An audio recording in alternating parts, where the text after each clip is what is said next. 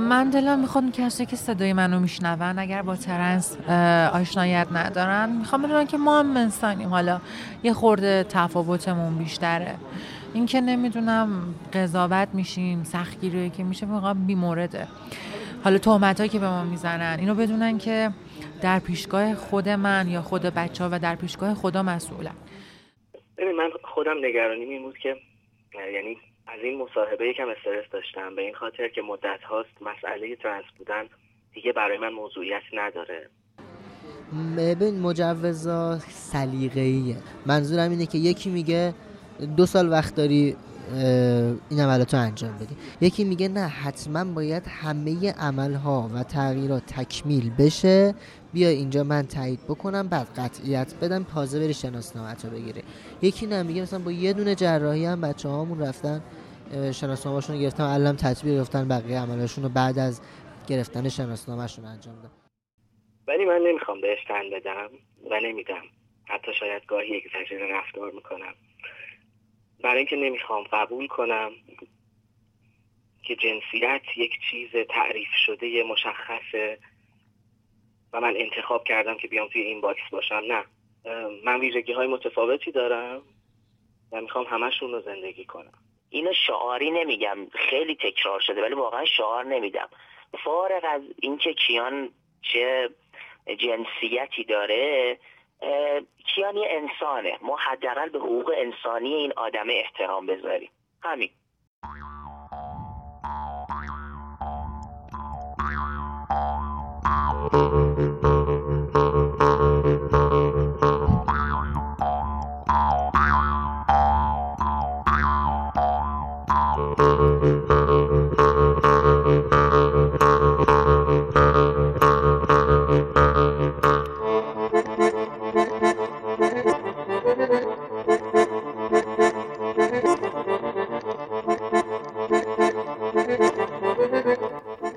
سلام.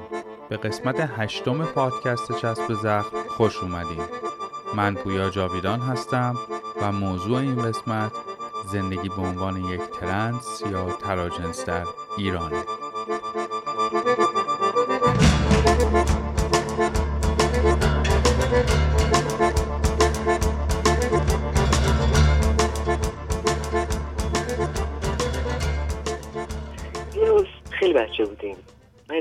دایی داشتم که همبازی من بود. ما تو حیات خونه مادر بزرگم که یه خونه قدیمی بود. و تخت داشت میخوابیدیم. و دختر دایی من که خیلی رویا پرداز بود قصه می‌گفت. قصه که از خودش میبافت. یه شب ما روی اون تخت خوابیده بودیم و دختر داییم شروع کرد به بافتن یه قصه ای که از اولش هیچ در مورد آخرش نمی‌دونست. و فکر کنم از جوجه که زشت الگو برداری کرده بود یه قصه گفت در مورد یک دختری که جزئیاتش اصلا یادم نیست فقط یادمه که دختره وقتی بزرگ شد رنگ چشماش عوض شد قیافش تغییر کرد رنگ پوستش عوض شد و یه داستان فانتزی اینجوری. و اون شب و همه شبهای بعدی این فانتزی تو ذهن من شکل گرفت. که این امکان وجود داره که من وقتی بزرگ میشم تغییر کنم. مثل یک معجزه تصور کردم که همچین چیزی ممکنه. و شاید این اتفاق بر منم بیفته. من از همون زمان بچگی شاید 6 7 سالگی این که حس می‌کردم چرا مثلا بین این همه پسرم یا مثلا چرا جسمم پسره این تفاوتر از اون که حس می‌کردم. تو مدرسه و حالا یه سنم که بزرگتر می‌شد شدتش بیشتر می‌شد. مثلا برام سوال بود که چرا من بین این همه پسرم؟ چرا مثلا نمی‌تونم برم مدرسه دخترونه و بزرگتر که می‌شدم؟ دیگه سوالای بیشتر. والا خب خیلی زمان خیلی کوچیک بودم. یعنی سنم اونجوری بود که مدرسه نمی‌رفتم. متوجه تفاوت رفتاریم نسبت به همسن و سالهای خودم داشتم. نسبت به دختر بچه های دیگه. و متوجه می شدم که رفتارها متفاوت هست. و متعاقبا هم می‌دیدم که رفتار بزرگسالان نسبت به من متفاوت هست. اون موقع بود که متوجه این تفاوت رفتاری شده بودم. ولی نمی‌دونستم که اصلا ماجرا از چه قراره. اولین کسی که بعد از ببین من پیش از اینکه پزشک به هم بگه تو ترانسکشوال هستی با هیچ کس در این باره حرف نزده بودم. فقط خودم می‌دونستم. یعنی هیچ وقت با کسی ننشستم. درد دل کنم یا بگم من حس متفاوتی دارم به جز روانشناس. بین اطرافیانم هیچ کس نبود که این حرف رو بهش بزنم. به نظرم مسخره بود. یعنی فکر می‌کردم که با نگاه تحقیر منو خواهند دید اگه همچین چیزی رو بشنون اما بعد از اولین باری که یه پزشکی به هم یه نامه داد و گفت تو می‌تونی بری پزشکی قانونی و درخواست بدی یا دوره روانکاوی تو شروع کنی. اونجا که برای اولین بار اینو شنیدم مستقیم رفتم و به خواهرم گفتم. یه خواهر کوچیکتر از خودم دارم پنج سال از من کوچیکتره. ما همین دو هم بیشتر نیستیم. و یادم داشتیم توی خیابون راه می‌رفتیم. من دنبال یک موقعیتی میگشتم که این حرف رو بزنم. خب خودم هم یکم مسترب بودم نمی‌دونستم چه واکنشی قرار بگیرم. یه جایی یه لحظه وایستادم صداش کردم. بهم نگاه کرد و بدون هیچ مقدمه ای بهش گفتم که من رفتم پیش پزشک و به من گفتی می‌تونم تغییر جنسیت بدم. لبخند زد. یه نفس عمیق کشید و گفت خیلی خوشحالم. خیلی وقت می‌دونستم باید این اتفاق بیفته. با اینکه کم سن و سال بود. و من خودم هم تا مدت های خیلی طولانی چیزی از تغییر جنسیت نمی‌دونستم. اما این بهترین واکنشی بود که می‌تونستم بگیرم. اولین کسی که باش در میون گذاشتم خواهرم بود که باش صحبت کردم در مورد این ماجرا. و گفتم که همچین مسئله برای من وجود داره. واکنش اولیش خب انکار بود انکار می‌کرد این ماجرا رو و اینجوری بود که برداشتش این بود که می‌گفت همه حالا دخترای فامیل ما حالا یک روحیات خاصی دارن که متفاوت حالا شاید از نرم جامعه باشه و تو هم مثل حالا همه اونها. ولی خب با توجه به اینکه حالا یکی از رشته های پزشکی رو می‌خوند خب می‌تونست بره تحقیق کنه و تو محیط دانشگاهی هم بود. رفت و تحقیق کرد و منم بهش گفتم که مسئله نیست شما هر پزشکی رو که شما خودتون قبول دارید معرفی کنید. من میرم پیش اون پزشک. هر چیزی که اون گفت برای هممون مورد قبول باشه. واکنششون خیلی شدید بود. یه جورایی ترد عاطفی شدم یه وقتایی خشونت روانی یا حالا خیلی درصد پایین فیزیکی. اون تایمی که خودکشی کردم و حالا دورای روان درمانیمو برای افسردگی میگذروندم با بهزیستی که آشنا شدم از طریق بهزیستی با بچه ها آشنا شدم. مثل از دوستان بعد از اونجا با حالا از طریق دوستامون دوباره با دکترای آشنا شدم. مسیر رو دیگه برام آسون تر کردن. نقش خانواده مسلما خیلی چون خانواده ریشه آدم اگر کنار آدم باشه از نگاه های مردم تا دردای جراحی رو خیلی آدم می‌تونه بیشتر تحمل کنه. یه روز تو راه که داشتیم می‌رفتیم شمال منو من و پدر مادرم تو ماشین بودیم. بهشون گفتم که آره چیزی هست به نام تغییر جنسیت. من می‌خوام این کار انجام بدم. من دوست دارم مرد باشم پدر بشم یا اینا. بعد بابام خیلی برخورده یعنی به تمسخرآمیزی کرد. گفت همچین چیزی نمیشه و اصلا محاله بتونن همچین کاری بکنن. اصلا تغییر تو برای چی باید این کار بکنن همه این حرفا. بعد که ما رفتیم پیش دکتر دکتر همون همون روز گرفتیم شده تازه من فهمیدم اصلا ترنس هستم. من فکر کردم ترنس ها حتما باید مشکل هورمونی یه مشکل جسمانی توی آزمایششون معلوم باشه. یا توی ظاهر بدنشون معلوم باشه که ترنس باشن.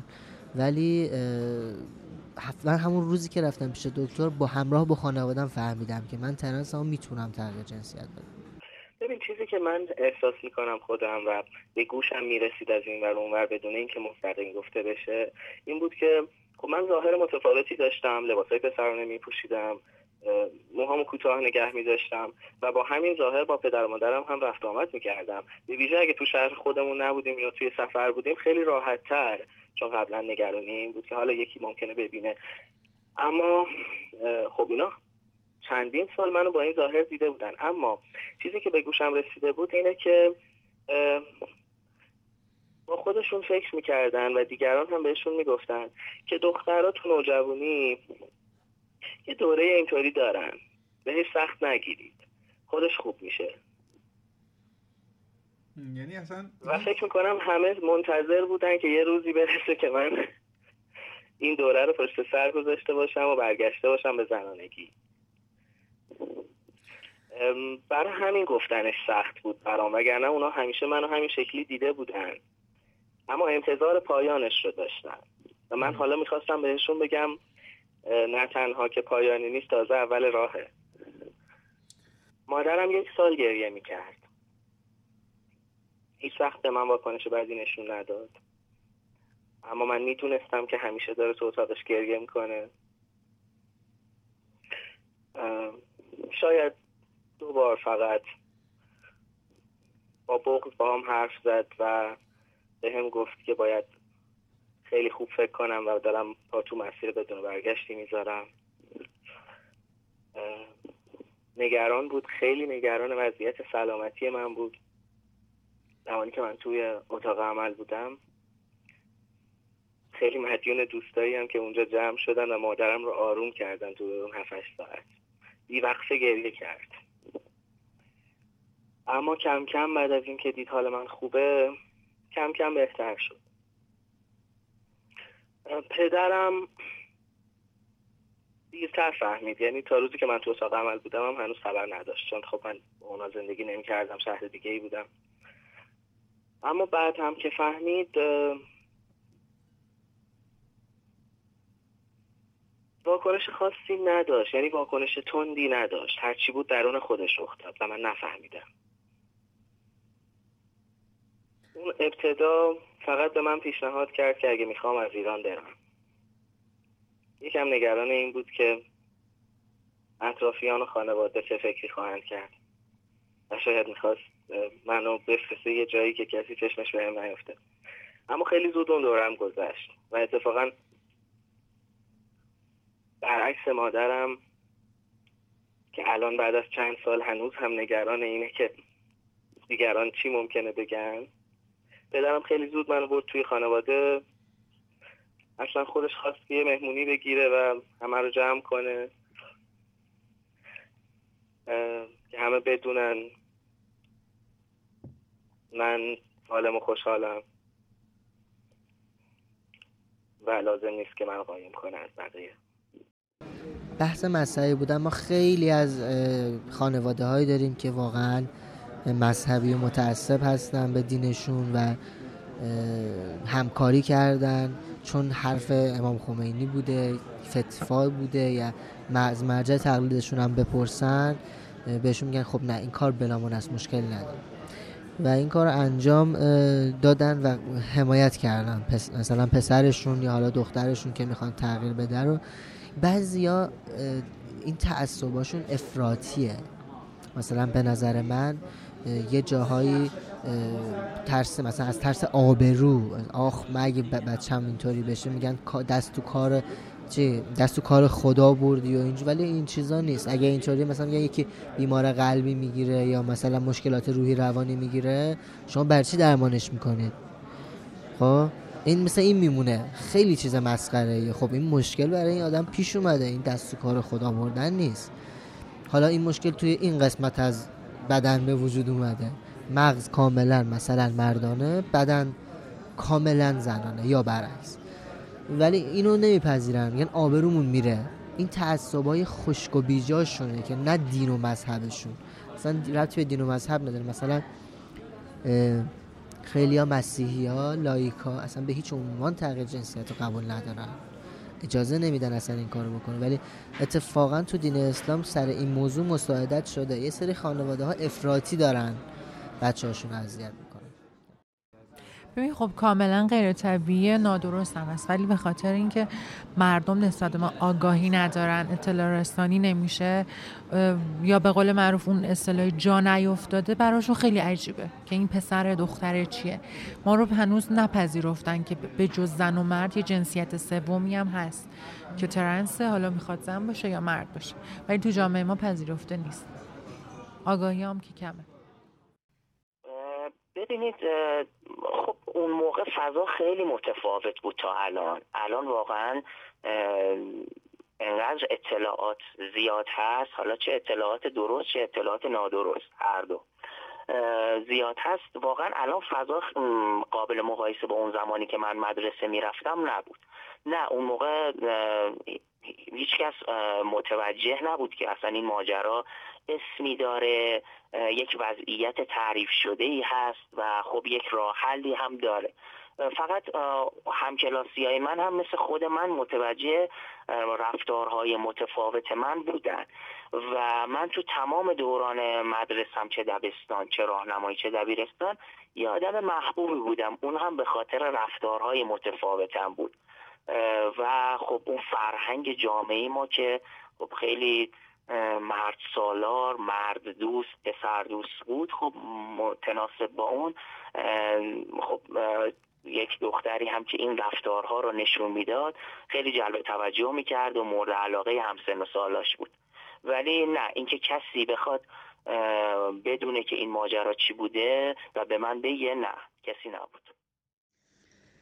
ببینید برای ورود به بحث من فکر می‌کنم اول بیایم یک ترمینولوژی داشته باشیم یک مفهوم شناسی یا واژگان شناسی داشته باشیم.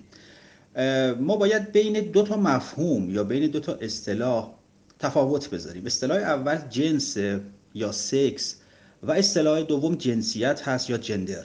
ما وقتی در مورد جنس داریم صحبت می‌کنیم یعنی وقتی در باب سکس صحبت می‌کنیم داریم اشاره می‌کنیم به اون دست از تفاوت‌های کالبدی و فیزیولوژیک که اینها تعریف می‌کنن دو جنس رو. یعنی بدن مرد و بدن زن رو هم تعریف می‌کنن و هم مشخص می‌کنن. در مقابل وقتی ما داریم از جنسیت صحبت می‌کنیم از جندر صحبت می‌کنیم داریم به تفاوت‌های روانشناختی اجتماعی و فرهنگی بین این دو جنس در واقع اشاره می‌کنیم. پس می‌تونیم بگیم که جنسیت به افکار و مفاهیمی درباره مردانگی و زنانگی مربوط میشه که اینها به صورت اجتماعی برساخته میشن. یعنی اینها social construction هستن برساخت اجتماعی هستن و ضرورتا محصول مستقیم جنس زیست شناختی فرد نیست.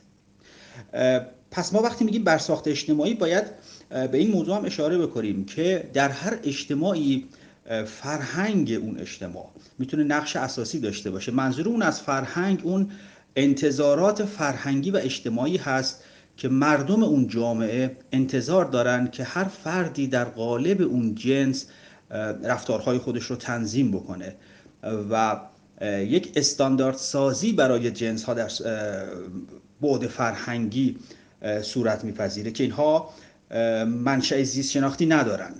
یعنی این تفاوت ها معمولا منشأ زیست شناختی ندارن پس ما می‌تونیم به این موضوع بپردازیم که احتمالا جوامع وقتی صحبت از جنس مرد میشه انتظار خشونت بیشتر یا انتظار فعالیت اقتصادی بیشتر یا انتظار قابل اتکاب بودن بیشتر رو در روابط فردی و اجتماعی از اون دارن.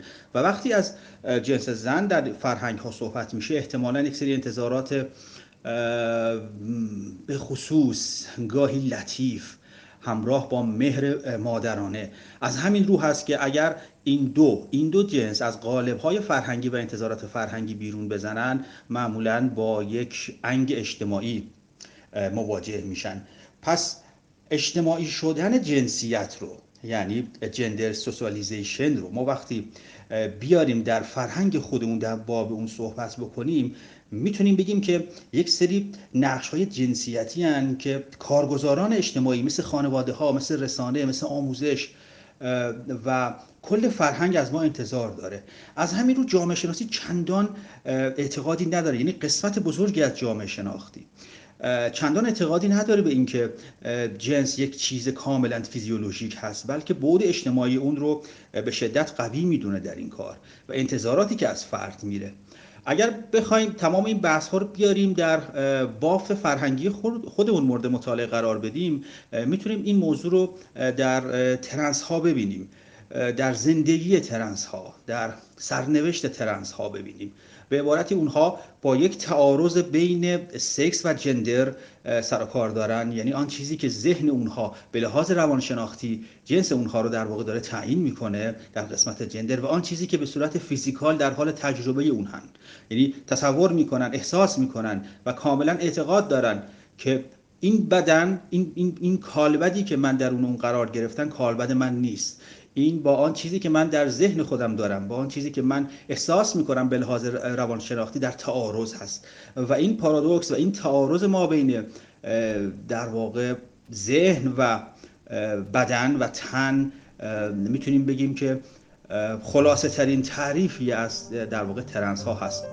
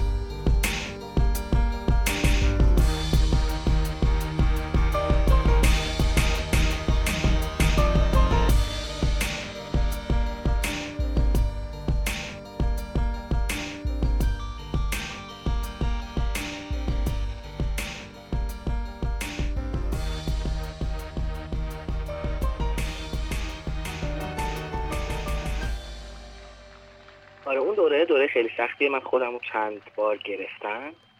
امروز بهش میخندم ولی اون روزا خیلی سخت میگذشت. واقعا فشار روانی عجیبی داشت روی من. اگه بخوام چند تا از خاطرهاشو برات بگم اینجوریه که مثلا من یه جایی زندگی می‌کردم. دانشجو بودم. خونه رو به اسم چون باید قرارداد میبستم به اسم دختر گرفته بودم که شناسنامه هویت داشته باشم. دانشگاه رو دخترانه می‌رفتم و یه جایی کار می‌کردم که اونجا پسرانه می‌رفتم و اونا خب چون کارگری بود تقریبا توی چاپخونه کار می‌کردم اینا از من مدارک شناسایی نخواسته بودن. من باید از خونه میومدم بیرون یه جایی توی کوچه لباسم عوض می‌کردم می‌رفتم سر کار. بعد دوباره برمیگشتم یه جایی عوض می‌کردم می‌رفتم دانشگاه از دانشگاه میومدم بیرون باز لباس عوض می‌کردم. کلا توی کوچه ها داشتم دنبال یه جایی برای لباس عوض, عوض کردن میگشتم. بعد تصمیم گرفتم که خونه رو عوض کنم. برم یک جایی با هویت مردانه خونه بگیرم که این مشکل کمتر شه. خب من که شناسنامه نداشتم. از یه دوستی خواهش کردم که بیاد که خیلی هم ظاهر موجهی داشت مرد میان سالی بود. ازش خواهش کردم بیاد و قرارداد رو به اسم اون بنویسیم. قرار رو گذاشتم و اون قرار بود از شیراز بیاد. قرار رو با بنگاه و مالک گذاشتم. رفتیم بنگاه. و اون دوستمون گفت که دایی منه و می‌خواد پول پیش خونه رو بده و می‌خواد که قرارداد رو به اسم خودش بنویسه. مالک نپذیرفت. احتمالا یه نگاهی به من کرد که خب مثل پسرهای نوجوان بودم. اونم مرد میان سالی بود. با کت شلوار اومده بود. بلند شد رفت از تو بنگاه گفت نمیدم حالا من خونم رو تخلیه کرده بودم. همه وسایل رو کرده بودم. تو کارتون گذاشته بودم دم در. که بعد از بستن قرارداد برم با وانت همه اینا رو بیارم اینجا. گفت نمیدم و من موندم و خیابونا.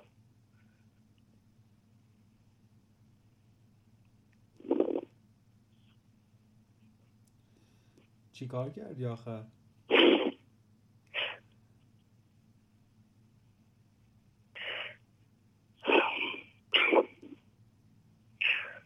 دو تا دوست دیگه داشتم که با هم زندگی می‌کردن. ازشون خواستم که فعلا برم یه مدتی پیش اونا. وسایلم رو بردم. اونجا یادمه که یه ساختمونی بود. چهار پنج طبقه بود و تو همش پسرای مجرد زندگی می‌کردن. اون دو تا دوست منم ترنس بودن. رفتم اونجا. وسایلی که از وانت پیاده می‌کردم تو یکی از محله های نچندان خوب تهران هم بود. یه پسری وایساده بود جلوی در و همه اون مدت داشت به من نگاه می‌کرد. درشت هیکل و ورزشکار هم بود و قلدر. همینجا من نگاه کردم همه وسایل پیاده کردم گذاشتم توی ماشین. اومدم دم در خسته بودم. یه سکه دادم به دیوار اومد جلو. یقه منو گرفت بلند کرد چسبون به دیوار و گفت که اومدی تو این محل نبینم نگاه کنی.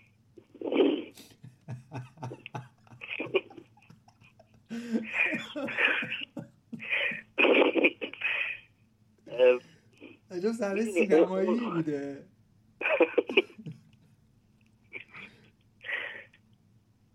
خیلی لحظه بدی بود. واقعا من امروز بهش میخندم. ولی من با یک جسم زنانه که پوشوندمش لای لباس های مردونه صدایی که هنوز دخترونه است و نمی‌خوام درش بیارم چسبیدم به دیوار و یک خلچماقی داره منو تهدید می‌کنه.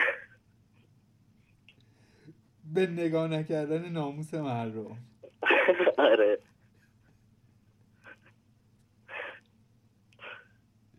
آره الان که داری تعریف می‌کنی منم خندیدم ولی واقعا اون لحظه لحظه خندهداری نیست. واقعا نیست. ببین اون دوره دوره تعلیقه نه؟ چون شما مدارک شناسایی با اون چیزی که خودت هستی کاملا متفاوته و اوضاع خیلی بعضی موقع پیچیده میشه دیگه مثل همین الان. تو اگه دهم وا می‌کردی و می‌گفتی احتمالا اوضاع بدتر می‌شد. می‌شد آره. هیچ کاری نمی‌شد کرد. هیچ کاری. اینجا فکر می‌کنی خلع قانونی است یا بحث بحث فرهنگیه که تو نه اینجا فرهنگیه. فقط فرهنگیه. هیچ موضوع قانونی وجود نداره. مسائل قانونیش هم می‌تونم برات مثال بزنم. چون ما رو می‌گرفتن توی خیابون.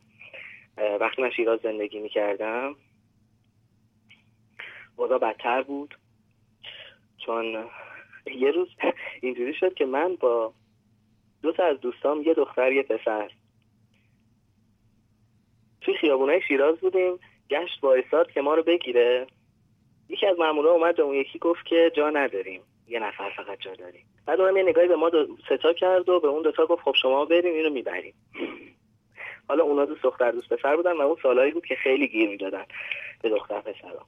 منو کردن تو ماشین بردن تحویل دادن به بخش مردان. مامور اومد گفت ما اینو نمی‌تونیم بگیریم بفرستیدش زنان. من فرستادن زنان و زنان گفتن نه ما اینو نمی‌تونیم اینجا بین زنان نگه داریم. ببریدش همون بر و من دست به دست می شدم آخر یه اتاقی رو تنها پی خالی پیدا کردم من گذاشتن اونجا. و هیچ کس نمی‌دونست اصلا این موضوع چیه. یعنی وقتی من توضیح می‌دادم که من ترنس هستم الان پوششم رو عوض کردم مدارک شناسایی می هیچ کس هیچی نمی‌دونست. تو تهران اوضاع بهتر بود. ولی بازم با اینکه قانونی شده بود مسئله فرهنگی وجود داشت. یه روز منو جلوی در متروی امام حسین گرفتن. ون ایستاده بود. من هدایت کردم سمت ون. پامو که از رکاب ماشین بالا گذاشتم محمود برگشت من نگاه کرد گفت ترنسی؟ گفتم بله. بعد به همکارش گفت که اینا رو گفتن نگیری. بعد او کرد به من گفت چند درصدی؟ گفتم مگه جانبازم؟ عصبانی شد. گفت زبون درازی می‌کنی؟ بیا بالا. و من رو گرفتم بردن تا شب نگه داشتم. می‌دونی با اینکه قانون کمک می‌کرد باز فرهنگ اجازه نمی‌داد. بعد به نظر من یه مشکلی که ماها باش خیلی درگیریم اینه که تا مجوز عمل رو نگیریم و عمل نکنیم دقیقا لنگ در هوایی. مثلا هویت نداریم. تکلیفمون مشخص نیست. خود من شخصا برای سربازی الان مشمول به خدمتم و هی داره به من اضافه خدمت می‌خوره. اگه من فرزن یک درصد حالا هزینه شو که ندارم. ولی اگر یک درصد مثلا من بخوام برم اون ور عمل کنم اجازه خروج از ایران ندارم چون معافیت ندارم. بخوام یه دکتر برم باید هزینه رو دور برابر بدم چون بیمه ندارم. بخوام حتی اصلا ایران جراحی کنم با بیمه چون معافیت ندارم. هیچ بیمه تعلق نمی‌گیره به من و هزینه های من بیشتر و بیشتر میشه. میگم تا ما عمل نکنیم یا حالا مجوز عمل نگیریم سختی های خیلی زیادی باید بگذرونیم. بعدش هم که وارد یه دنیای جدید میشیم دوباره از نو باید اون مراحل سخت رو بگذرونیم تا به خودمون برس میگه بله تقریبا همین جوریه دیگه. یعنی شما وقتی که خودت رو به عنوان یک ترانسکشوال معرفی می‌کنی حالا بستگی داره تو که موقعیت اجتماعی باشی. ولی تا مدت ها شاید هم همیشه تحت تاثیر اون لقب ترانسکشوال شما هستی. و نه برای من خوشایند نیست.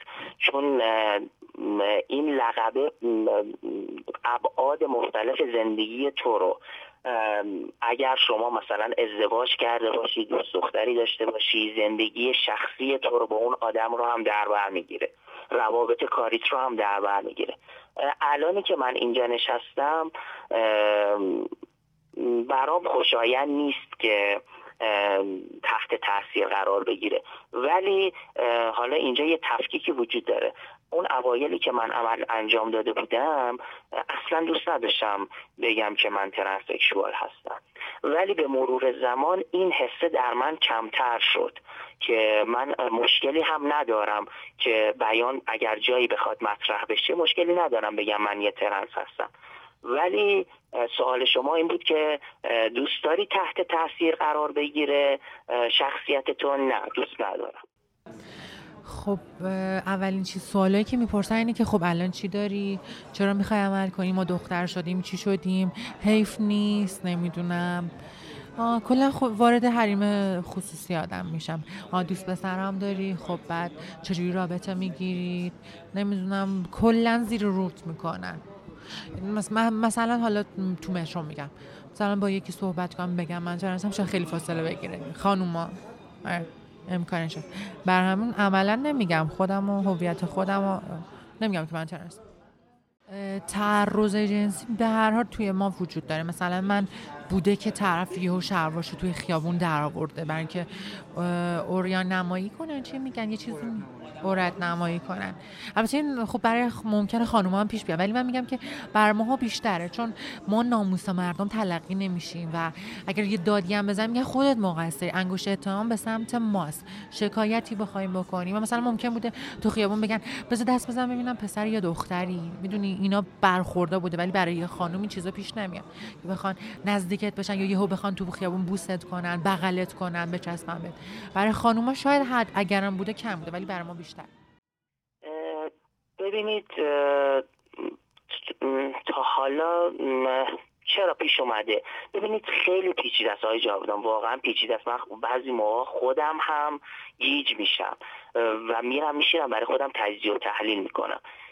خیلی خیلی تو جامعه ما که جامعه مرد سالاری هست خیلی شدت این موضوعات بیشتره.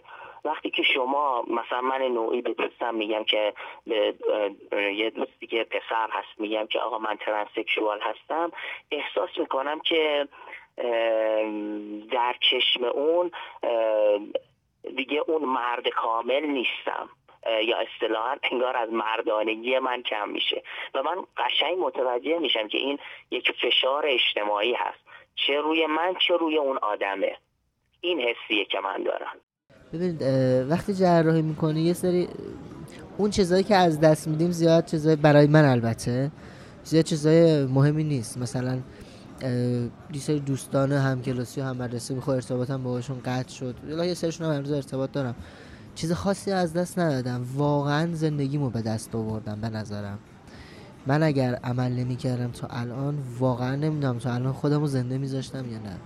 هنوزم که هنوزه الان می می‌کردم که تا این سن من همون جوری میموندم تا حالا چه بلایی سر خودم آورده بودم. چون من بالاخره خودزنی یا خیلی کارایی می‌کردم یعنی نمی‌دونستم. اصلا دست خودم خورد بود نمیفهمیدم چمه بعد از اینکه من جراحی کردم هویت خودم رو به دست بودم یه اتفاق بدی که افتاد یهو گم شدم. یهو مثلا نمی‌تونستم خودم به جامعه مردا تطبیق بدم از طرفی هم دیگه جز جامعه زنا نبودم. این تطبیق یه مدت طول کشید مثل دوران بلوغ من تا ریشام در بیاد تا ظاهرم عوض بشه یه کم اذیت شدم. ولی از اون به بعدش عالی بود واقعا. هیچی هیچی اذیتم نکرد.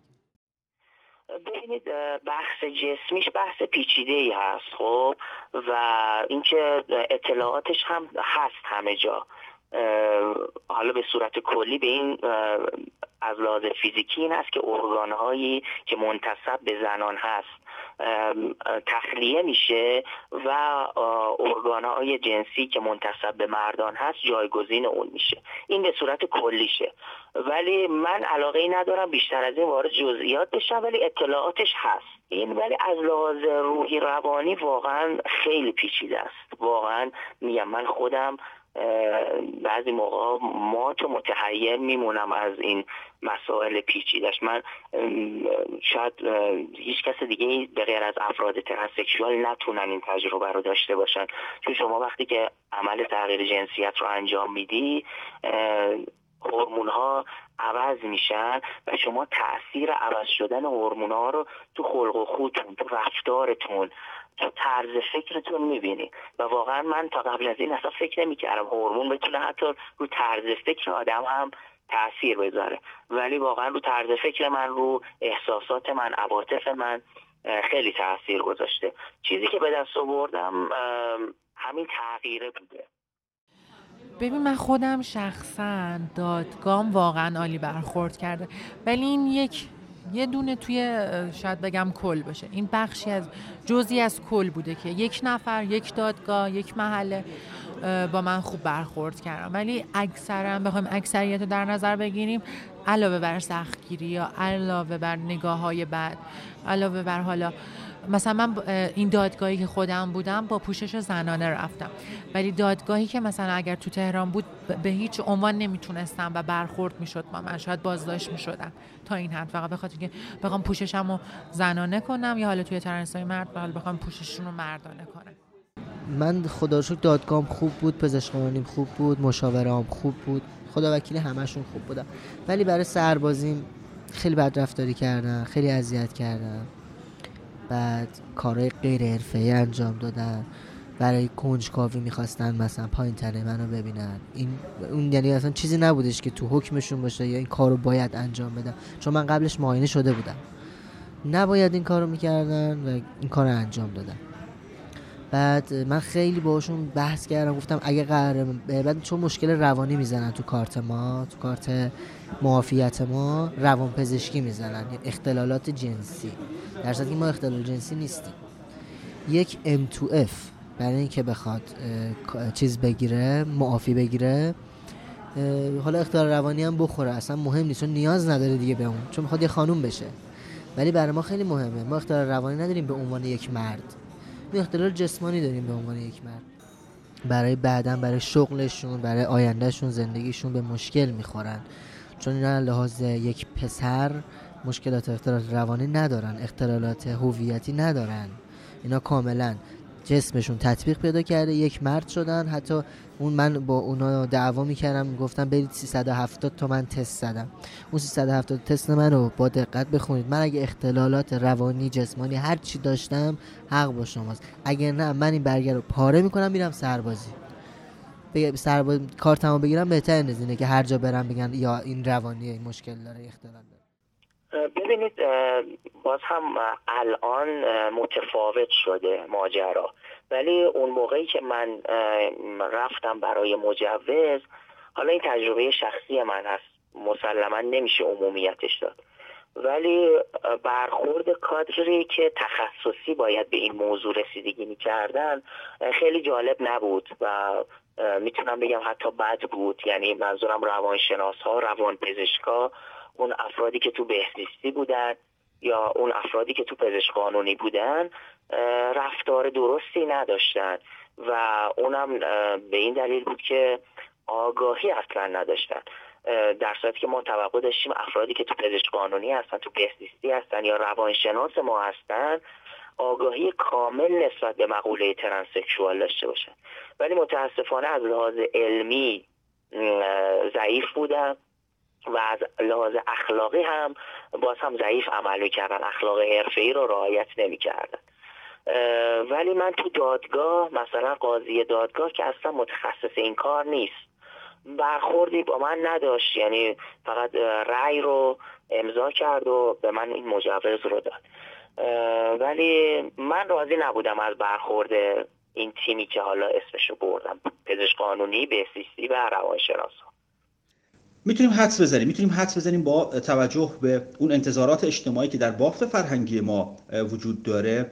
کار رو برای زندگی روزمره این دوستان به شدت سخت می‌کنه. یعنی اونها در زندگی روزمره خودشون در زندگی فردی و اجتماعی خودشون مرتب با انگهای اجتماعی با ترد اجتماعی و حتی ترد قانونی روبرو هستن. و برای اینکه بتونن از این تعارض در واقع ذهنی و جسمی خودشون راه نجات پیدا بکنن باید مراحل سخت قانونی و مراحل سخت پزشکی رو پشت سر بذارن. و سر بگذرونن. و با توجه به مطالعاتی که من داشتم سرگذشت این دوستان گاهی خیلی سرگذشت در واقع غمگینی هست و سرگذشت غمناکی هست. و من فکر می‌کنم ما باید روی بعد فرهنگی که در اون رسانه ها نقش خیلی اساسی دارن تاکید بکنیم و بتونیم این نوع از زیست ها رو این نوع از در واقع مسائل اجتماعی خودمون رو وارد پژوهش های اکادمیک بکنیم و وارد در واقع رسانه های خودمون بکنیم با توجه به تمام این محدودیت هایی که وجود داره و ممکنه این کار کمی سخت باشه.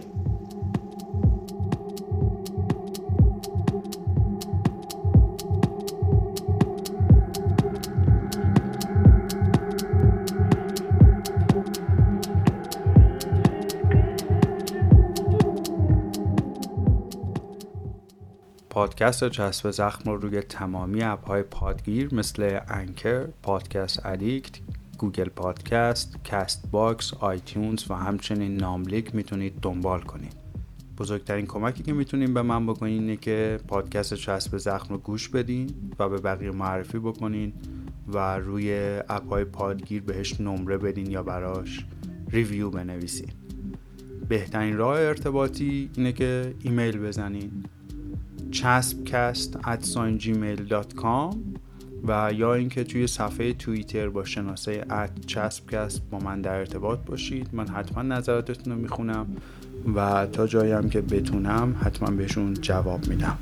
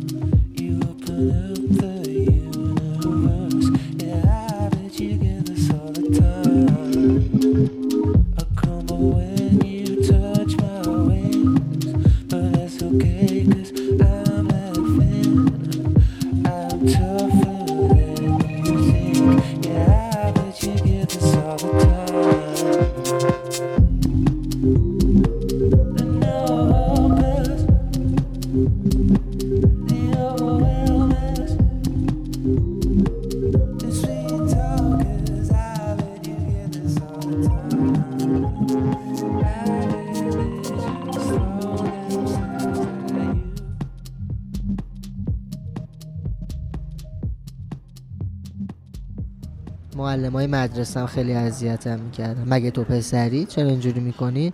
اینا کلامی نه که بخوان اذیتم کنن. و آره مثلا یکم مثلا آرایش بکن یکم ابروهاتو بردار. چرا مثلا موهاتو کوتاه می‌کنی؟ چرا دامن تنت نمی‌کنی؟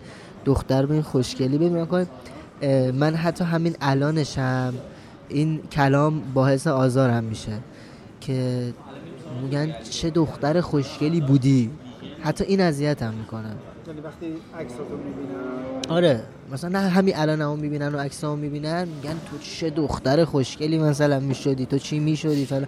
همین اذیت هم می‌کنم اصلا دوست ندارم که به عنوان دختر دوست مثلا اه چه دختر زشت فلانی می‌شدی اگه دختر میموندی؟ این بیشتر خوشحالم می‌کنه. یعنی حاضرم که بزنن تو سر اون هویت قبلی ولی اینطوری بهم نگن. اون موقع هم زیاد بهم می‌گفتن آره یه ذره آرایش کن یه کار خیلی خوب میشی تو فلان میشی تو چرا این این کارو بکنی؟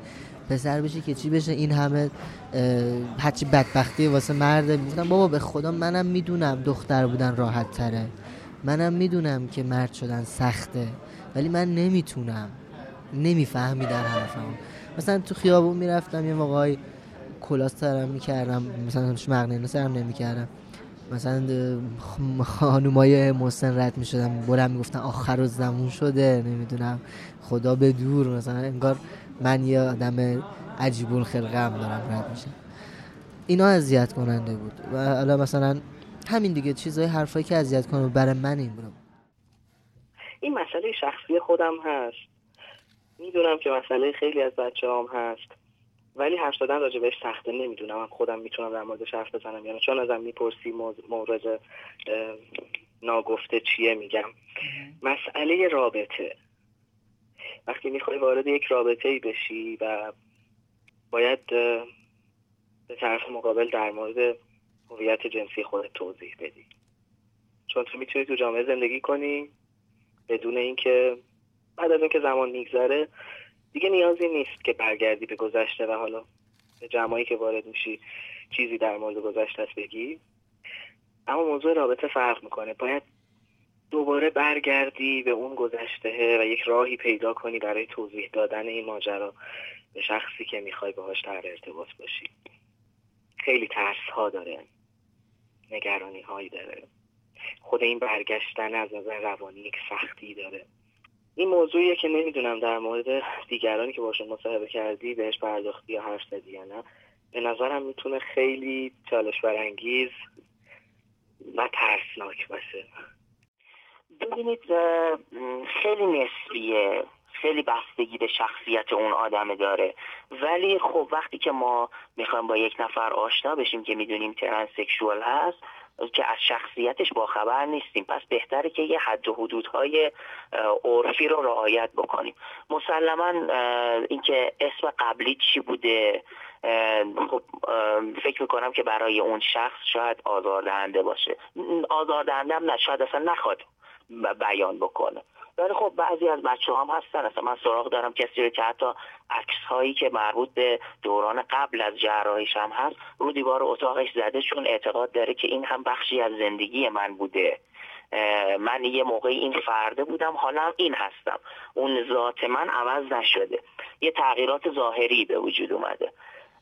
ولی چیزی که الان به ذهنم می‌رسه همینه. یا در مورد روابط شخصی آدم ها همونطور که از آدمایی که حالا یک وضعیت عادی و نرمالی دارن شما عرف نیست که از روابط شخصیشون بپرسی. در مورد ترنسکشوال ها هم همینه. ولی خب میگم چون یه سری کنجکاوی هایی وجود داره که این آدمه تغییراتش چی هست معمولا افراد دوست دارن بدونن. ولی این چیزی که به ذهن من می‌رسه که نباید پرسید اینها هست. برداشت من اینه که خیلی فرق می‌کنه. متاسفانه بچه هایی که M12 هستن یعنی مرد به زن هستن میگم این برداشت شخصی من هست فکر می‌کنم که خیلی خیلی مورد آزار و آسیب بیشتری قرار می‌گیرن و در معرض آسیب بیشتری هستن. تا بچه هایی که F2M هستن یعنی زن به مرد هستن.